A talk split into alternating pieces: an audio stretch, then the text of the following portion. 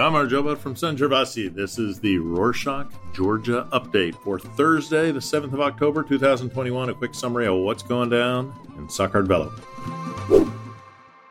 We'll start this week with Misha's pre election arrival in Georgia. That's right, Misha's back. As we mentioned last week, Misha posted a photo of his reserved airline ticket to Georgia for the evening of the 2nd of October which was the day of the country's municipal election.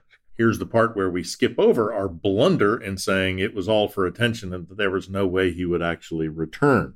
Sorry about that.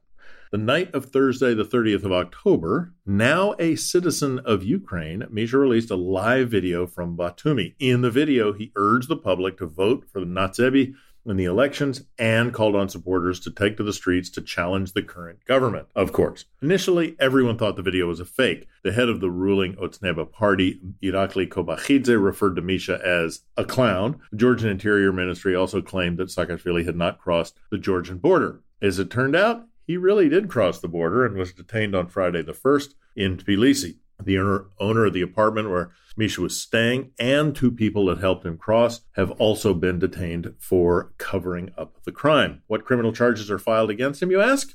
Cases which are currently being heard in Tbilisi court are unlawful raiding of TV channel Imedi, violent dispersal of anti government protests on the 7th of November 2007, illegal takeover of Badri Patarkatsishvili's property, embezzlement of state funds of about 9 million lari, which is about 3 million US dollars, he claimed all the allegations are false. Georgian President Salome Zurabishvili stated that she will never pardon Saakashvili, who entered the country to sow destabilization, noting that before the law, all are equal. During this week, a number of diplomats and politicians have addressed the former president's return to Georgia. U.S. Ambassador to Georgia Kelly Degnan has commented on the issue by saying, quote, what the country needed was a peaceful, calm election environment and not political instability and violence, end quote. On the other hand, 3rd of October, Ukrainian President Vladimir Zelensky announced at a briefing that he would work to bring the former Georgian president back to Ukraine, just maybe not back to Odessa. Speaking of elections, a total of 51.9% of eligible voters cast ballots in the municipal elections. Not bad, according to the results. Otsneba mayoral candidates won elections in 44 districts out of a total of 64, while runoffs will be held in the remaining 20, as mayoral candidates did not receive enough votes to overcome the mandatory 50% threshold, since Georgia does not have instant runoff ranked choice voting. A second round of mayoral elections is scheduled on the 30th of October in five big cities Tbilisi, Rustavi, Kutaisi, Poti, and Batumi. In Tbilisi, Otsneba's mayoral candidate Kakha Kaladze got 40.33% of the votes, followed Natsebi Party 27.9%, and For Georgia Party 8.9%. This means that the Otsneba party is set to take control in Tbilisi's 50 member city assembly, Sakrebulo, with at least 28 seats. Other parties that have cleared the 2.5% threshold and are entering the Sakrebulo are Lelo, Girchi, the beloved Pine Cones, and Ana Dolidze for People. In total, Otsneba party got 47.25% of votes nationwide. As you well know, because we've said it here, according to the EU mediated agreement, the ruling party needed at least 43% in order not to repeat parliamentary elections in 2022. If 47% stands, then there will be no parliamentary elections held early. OSCE mission, which has monitored the municipal elections in the country, made the super useful comment that the elections were generally well administered, but were held in the midst of a political crisis characterized by hardened polarization.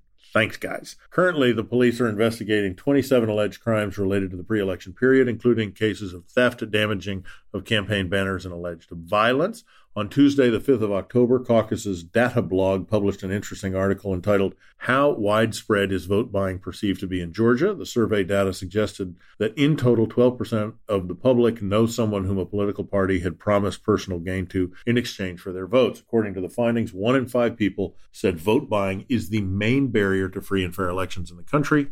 Link in the show notes. On Saturday the 2nd, the Georgian State Security Service announced the Russian occupation regime banned movement from Abkhazia region to the Russian to the Tbilisi controlled territory for all individuals except those in need of medical assistance.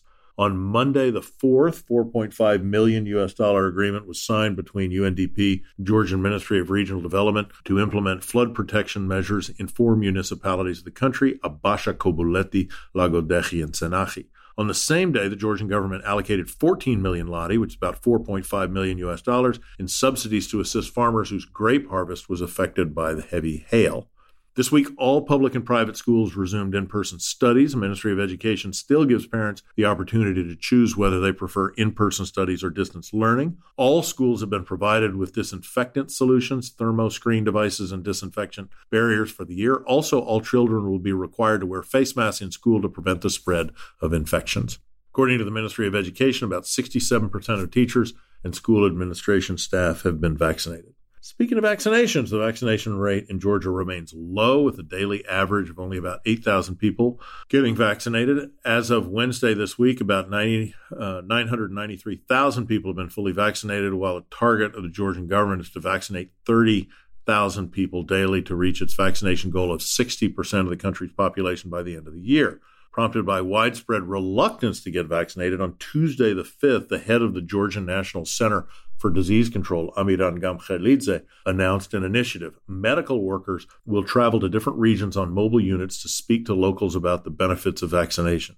In other news, restaurants, cafes, and bars will now be allowed to work until 11 p.m. The Interagency Coordination Council made a decision on Tuesday the 5th. Also, the topic of food. On Friday the 1st of October, a new factory of Italian bread and semi finished products, Romiveria, opened in Tbilisi. About 1 million euros were invested in the factory, and it currently employs 35 people. Last week, Civic Idea published a seventh report of China Watch, which analyzes misconduct related to the activities of the Chinese company China Road and Bridge Corporation, CRBC, in Georgia. According to the report, despite the World Bank's sanctions and the U.S. skepticism, the Georgian government keeps actively cooperating with CRBC. The mismanagement of the company is mainly related to labor safety conditions. Currently, the company is managing several projects around the country, but the criterion by which CRBC was selected is not shown in the electronic system of state procurement. Want to know more about Chinese companies in Georgia? Check the show notes. And finally, on Monday the 4th, two Georgian pianists swept three of the four awards at the Kissingen Piano Olympics. Georgi Gigalashvili earned the top prize and the audience award in the finals, while Sandro Nebieridze was second prize recipient. On Wednesday the 6th, Georgian judoka Georgi Sardalashvili claimed gold at the Junior World Championship in Italy after defeating his Azerbaijani rival Turan Bayramov in the under 60 kilo category. That's it for this week. Thanks for joining us. Subscribe to our show in your favorite podcast listening app or platform. Be updated weekly about the big stuff going down in Sakartvelo. Let us know your thoughts and ideas by emailing us at podcast at rorschach.com. Nachwandis.